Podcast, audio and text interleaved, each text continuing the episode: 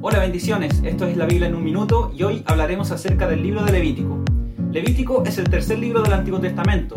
Fue escrito por Moisés entre los años 1445 al 1405 a.C. y pertenece a la sección conocida como el Pentateuco, que comprende los primeros cinco libros del Antiguo Testamento.